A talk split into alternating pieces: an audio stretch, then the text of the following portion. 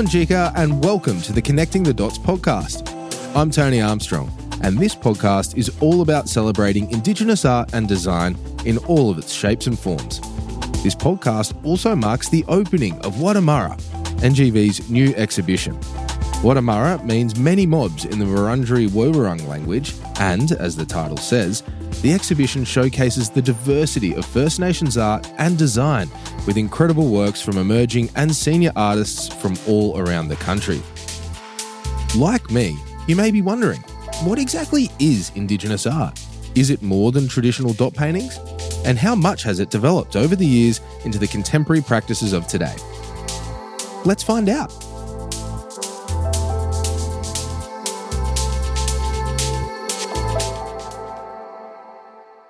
Sophie Gerard is NGV's curator of Australian and First Nations art. She has British, German, and Wiradjuri heritage and was born on Dharawal country and now lives in Naarm. Sophie, good morning to you. Welcome. Hello, Tony. Nice to be here. It's a thrill to have you here too. Um, I'm so excited. I get to speak with Amrita Hepi soon. Could you please tell me a little bit about her?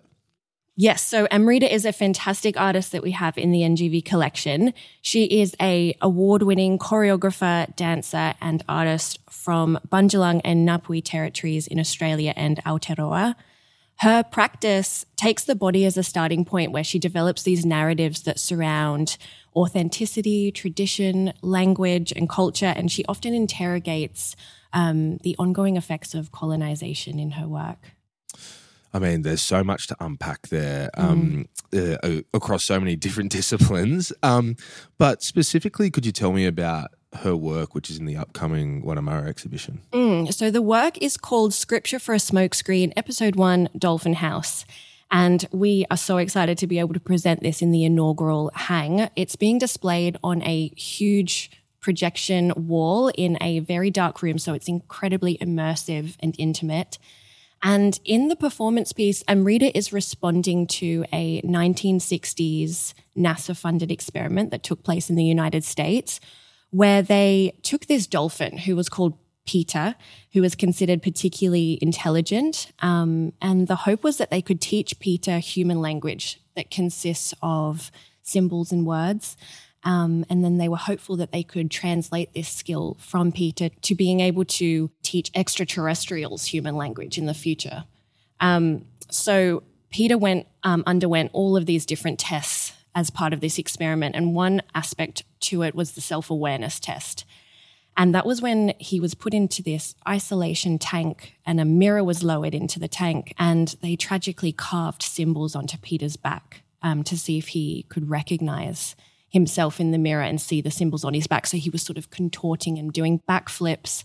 And this kind of proved to the scientists that he had this self awareness.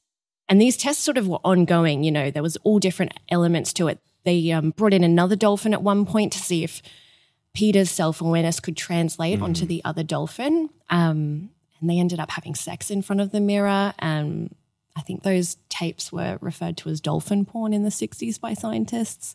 So it's really heavy.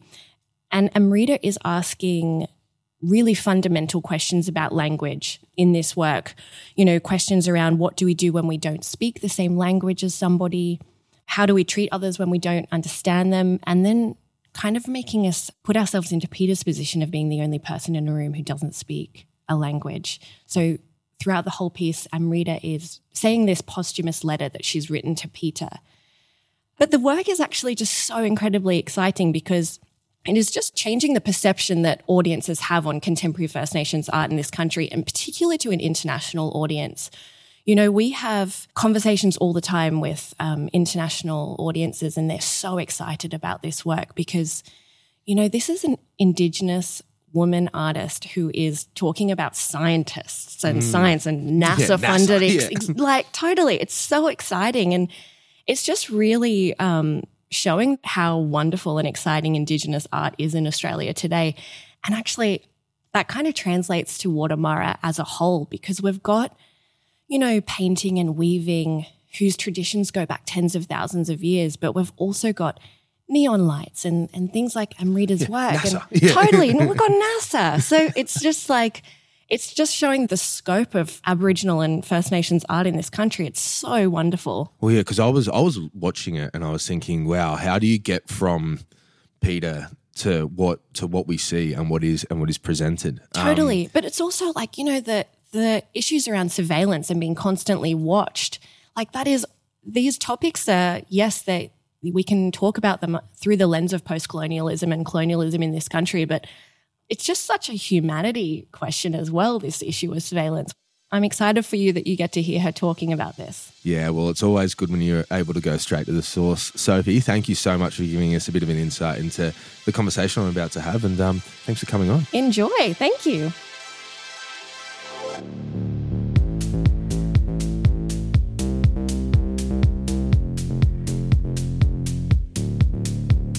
Amrita, I just watched Dolphin House I think it is an amazing piece of work.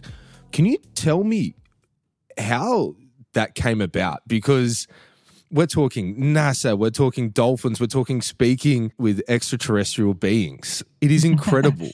so, um, I guess like I, I was interested in the moment about this question of like intelligence and who gets to be smart and who decides.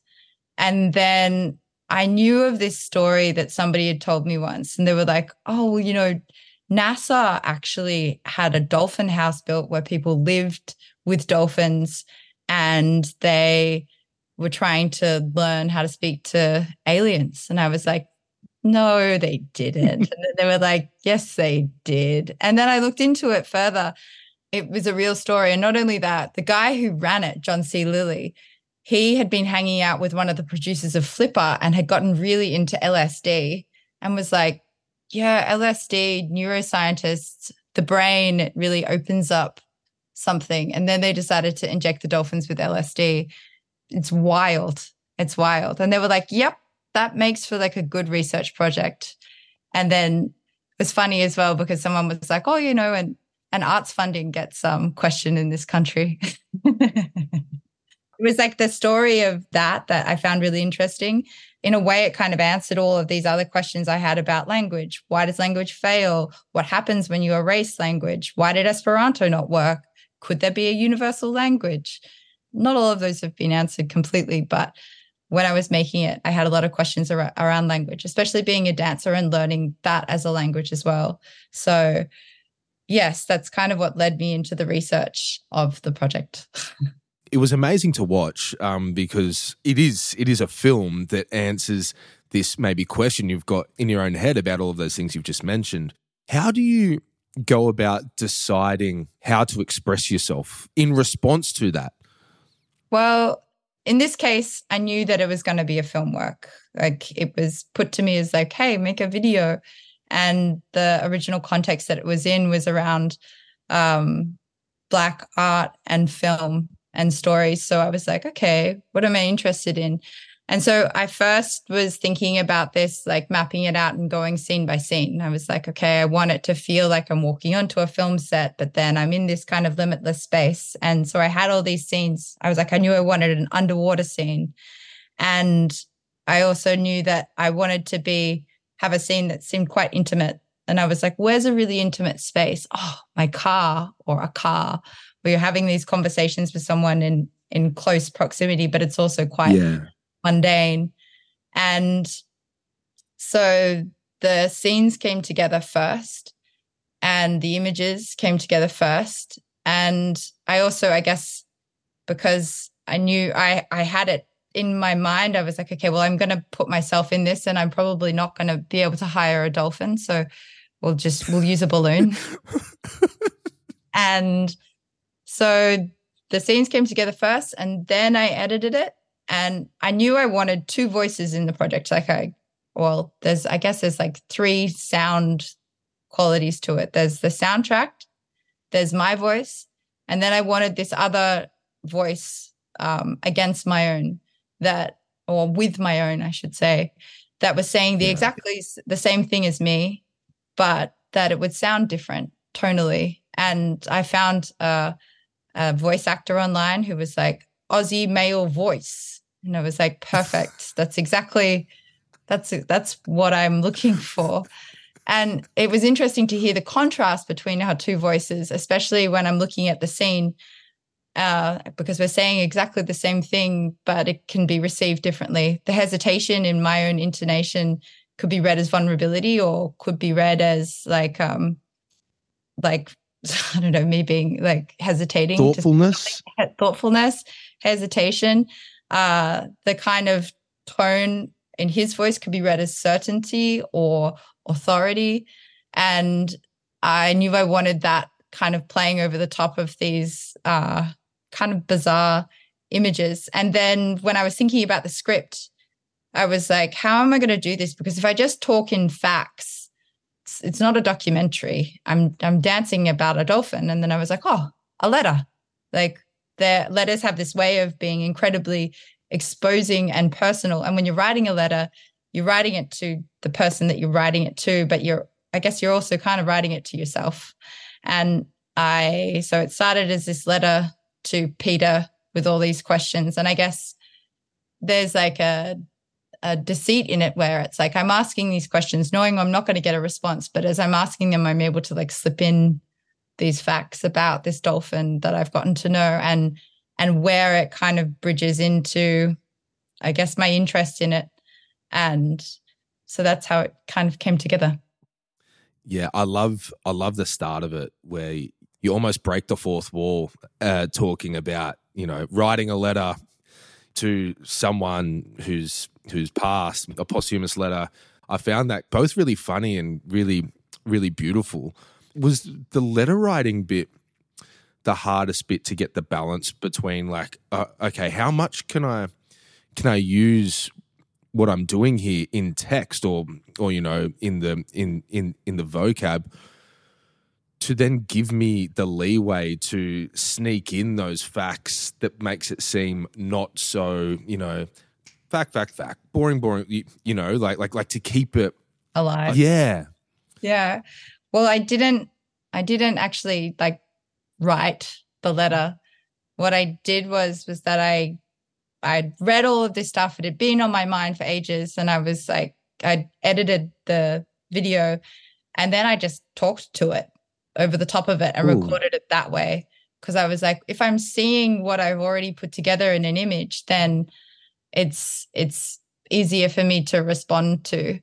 And um, when I was doing it, I was I felt like a shortcut because I'd been I'd written all of these drafts and I was like, okay, I'm going to read exactly this, and then I was like, oh, this isn't working anymore. Like I'm going to have to chop it all up, and I was like, oh, if I just watch what I've done, then I already know it in my back of my mind what I was trying to say there, and I'm not going to overcomplicate it by over explaining what a scene is or and the the person who did the sound, Daniel Jenatsch, every time I went a bit too um, into my like fact base, he was like, "Oh, you should maybe put a bit more of your own thought in that. That's what makes it interesting. Like we know that you're writing to this dolphin, and we've got some facts. So what do you think about it?" And I was like, "Oh, well, you know, I, I was reading this, or I'm interested in this, and." there was also this orangutan that you know the queen met one time and i was like then it became more of a conversation with uh yeah i guess like with peter and and me and also with an audience as well so because i think so often it's like we think that we have to say everything in order to be heard clearly but there's so much more usually going on and sometimes you don't have the words and sometimes we actually have way more than words that we need to express so yeah that that became apparent to me as well when i was making the work interesting point you made there about the drafts. Like, like you write something and then you look back on your draft and you go, I, I don't feel like that anymore. How much has your relationship with the work changed from go to woe? Um, I think like leading up to the shoot, I was like excited about it. And then after shooting it, I was like, oh my God, we've got hours of this and it's a mess. It doesn't make any sense and then and then after it was finished with after it was finished with just my voice there was the thought that like when I was talking to people that I trusted, they're like, just leave it with your voice. You don't need another voice in there. Stop over. And I was like, no, I need I'm let me just try yeah. it. And then I think because I'm watching it on like a small screen, I was like, oh, yep, okay, it's done, it's good. And then showing it to people on Vimeo. And then it, I think it changed again seeing it in the space because there was something about video, like watching moving image work and video work, where I was like, okay, it's not cinema necessarily. There's something about it that's repetitive, or there's something about it that's like bite size, or something about it's long, but it's you go into like a cinema space and you feel kind of enveloped in it. And so my relationship changed with it again, even though, you know, it's always a bit awkward being in a room where you're on the screen watching your own body going, doing things where you're yeah. like, but also it, it, um, yeah, I, I watched it again recently because I was showing some students and I liked it again. But after I'd first finished the edit and sent it off, I was like, okay, well, and then there's also the other thing of like the nicest thing where it becomes real again when you have an audience of people and they're like, I totally got it. That this is about Indigenous language and also like desire. And I was like, yeah, yeah, it is. Or they were like, I saw this in it. And so then it changes your relationship to it again. And, and, and even people who were like, yeah, I liked it, didn't really get it. Or my children loved it. I couldn't leave the room. And so you kind of, yeah, it endears me to it again. How does it make you feel when you put out pieces of work that go so far outside what is, you know, lazily considered black art? And how important do you think it is to continue to push these modern contemporary pieces of art and align them with the black space. You know, we're talking again NASA, aliens, experiments, science. You know, like what's blacker than know, that? well, we are the first scientists, but it's not what people would instantly connect with in terms of a black piece of art. Yeah, it's such a it's such a good question, especially for me, for myself, when people are like, okay, so you studied dance, so you do dance, so you teach dance, so you're an indigenous dancer, so have you been in Bangarra? Oh no, wait, you're in a gallery. So do you do painting? Box, box, box. yeah, yeah, yeah, yeah, yeah. And so I think it's important that we're able to have these different like contemporary expressions. But then I also think it's something that's been done for a really long time.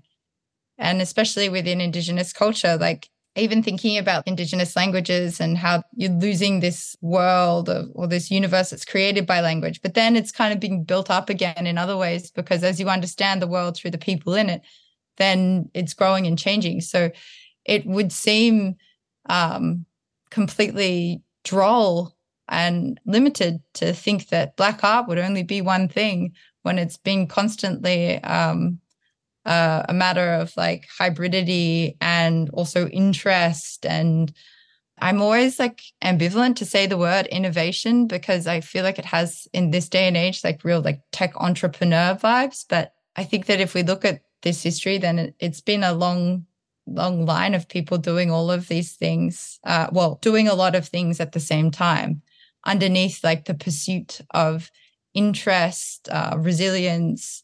And so I mean, I still get asked those questions when it's like, well, it's not, I guess it's not like traditional art. And I'm like, well, what, what is, what is? traditional art and who made that decision? And I mean, it doesn't mean I don't have respect for like some of our really like talented and I guess more traditional artists. But even then, in, in talking about them, we're seeing techniques that I guess if we're comparing it to probably, and we are comparing it to like the Western canon of art, they weren't necessarily painting on on bark or there was that, you know, it's like you use what you can to make what you want and what you will with the people around you. And so, yeah, but I mean, there is still like, you know, and then you explain it to your family. You're like, oh, I made this film about dolphins. And um, and they're like, oh, yeah. So when will I actually get to see you dance? I'm like, oh, yeah. at the NGV. They're like, so you will be doing a performance at the NGV. I'm like, it's in a video. They're like, right,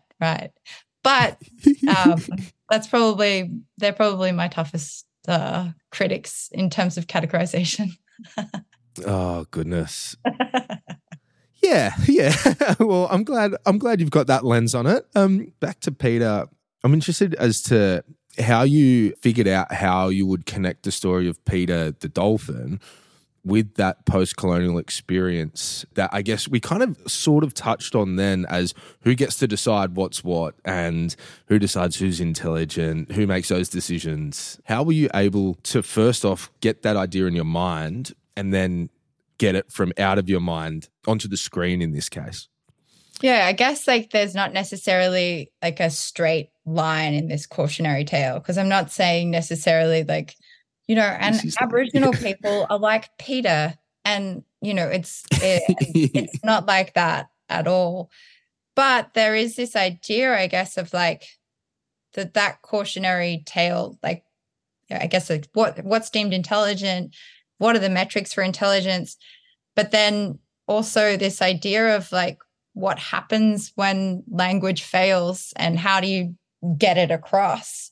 And I feel like between me asking Peter questions and then the absurdity of the tale lands somewhere in this idea of like what happens when you're under under surveillance i mean i was thinking about this idea of my family learning to sing hymns and how to sing them correctly and how it changed the intonation of their voice and also how like some of these hymns and these like religious ideas then like peter into some of the origin stories that I've been told and so then I was thinking about Peter and this like dolphin that's underneath this immense surveillance. And I guess in some ways it's like all the videos of him, he's like hanging out with Margaret Lovatt, who is his keeper, and having this really great time. And then how, how we're reflecting of on those stories. So it's a crazy story. And then it's also this story about captivity. And then it's also this story about research and, and being very forward thinking. And in all of it, the absurdity of this story speaks to the absurdity of the idea of the colonial project. And that was the tie in that I could find. They were like, yeah, yeah, yeah, we'll get these dolphins and we'll live with them and then we'll inject them with LSD. It's like the same way as saying, like, oh, yeah, yeah, yeah, we'll go over there and we won't really offer them anything. And then we'll have this genocide and then this will happen. And then it's like how that's then viewed in history.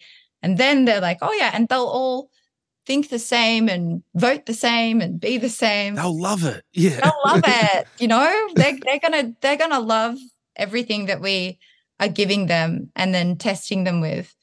And I mean, I'll also, I, you know, to be honest, like I set out on this story out of interest because I felt connected to it. And to find it was like a process of reflection and thinking about it, and watching the work and, and drawing it together. I also think that that becomes abundantly clear as you watch the work, but it's always nice to talk about it and to reflect on how I got there because it's it wasn't that straightforward. That's kind of I hope that answers your question. No, no, it does. It really does because um, you know, there are there are certain lenses on which you look at it through where you go, "Oh, far out, that is actually the same thing." You know, but it but it but it does take a level of priming, I, I suppose, to get there, you know, um, and that and that comes from the way you display things, the way you present them, all that kind of stuff. It primes it primes you to get to a spot where you go, okay, well, yeah, now I see how that apple actually equals that orange over there. But yeah, it can't have been easy, and I would have loved to have been there for you pitching that to the curator. I just, I swear it's good. Trust me. Um, and in that, you do challenge these ideas of Western knowledge systems being like the panacea. One of the things that really annoys me is this idea that the only formal level of education is like university, you know, that's the only one that's respected. Whereas in blackfellow culture, everything was peer reviewed. Just because it wasn't on a piece of paper doesn't mean it's not peer reviewed. From a language perspective, how does that topic tend to inform your work? Not just not just this piece of work, but in general. Well, I think that there was something about dance where I was like, okay, there's this physical language that I'm learning in different places from people, and I'm learning it by watching them as much as learning it in action. And I found it really easy to to focus on it, to be to to like absorb from them. There was like a mimetic feeling where I was like, okay, this is this works for me. And I think as well there was something, I don't know, some deranged idea I had as a kid where I was like, oh, if my body can speak, then I won't have to. You know, I won't be asked to do this. And that's just not true. And I don't know where I, I necessarily got that idea from. Later on in life, I realized the importance of how this physical language then informs how I'm thinking about things, how I will relate to things, how I would present myself to somebody, how I would be ambivalent about things. And it also makes you good at watching. Dance is so much about a witness, having somebody watch you as much as it is about watching other people. So it made me witness what came or watch what came to action and what physical attributes contributed to a, a bigger story and how it felt like I was learning this like secret communication method that was also incredibly transparent and clear. So that came to the fore. And then I remember learning about language and linguistics and learning a bit of te reo and linking that to like a, a physical knowledge and then doing this thing in my head where I was like, I've learned this language through song and dance. And I'm doing that thing where I'm like asking for something and then thinking it in my mind first and then thinking in English and then doing the translation. And I was like, why am I doing that? I can just remember it with my body for what it is rather than doing the jump yeah. through the loops. And then there was also this interesting fact that I learned as a as a teenager that someone was talking about words and class and how your accent informs oh, yeah. people will know where you're from. And I was like, well, how could they? And then I was like, you know, mostly I was born in Townsville and then I was going to school in Sydney. And I noticed that my accent would change when I was up in Townsville. You mode switched. Yeah. yeah, code switched. I remember feeling kind of ashamed about it. And then someone said to me, Do you know who changes language the most? And I said, Who? They said, Teenage girls in metro areas because they have the capacity to switch and they're inventing words and so often language will reduce them or shut them out. And so they'll have to invent shorthand or to to to communicate with each other or to protect themselves. And i was like wow cool. So between dance and learning language and thinking about language i was like oh there's this way to develop a short a shorthand to understand things culturally for myself um, in the different worlds that I'm in. And further to that, make my own worlds to exist in to share with other people. So, and then there's pressure studying in the States and hearing your accent again. And yeah, just hearing yourself in different situations and what that signals. And I think class was like a really is like a really big one to to think about in terms of how you speak, what class you are. And I mean, I'm in the UK at the moment and it is abundantly clear, but there's something about going to Townsville and switching that I'm happy I have the twang in my mouth. oh, don't worry. I've, yeah, I've grown up in the country as well. It's so funny. The second I get out there, my friend's like, is this Tony or, you know, country Tony? And I'm like, mate, I can, I can, I can flip with the best of them. Who cares? But um, you did just say you're in the UK, so I'm so conscious of the time. Amrita, thank you so much though for telling us all about Dolphin House, your practice, your work, and giving us an insight into just how it comes about. I can't wait for everyone to see it at Wurrdha Marra as well. Thank you. Lovely speaking to you.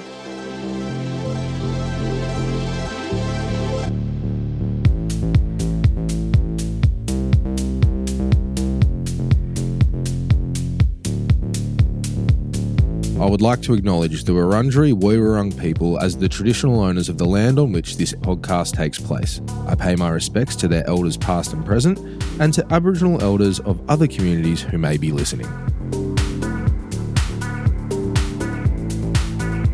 Thanks for joining me today to learn more about Indigenous art.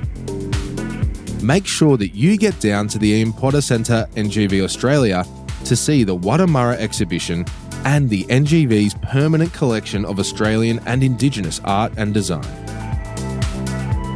The exhibition and the collection are completely free and open all year round. See you there.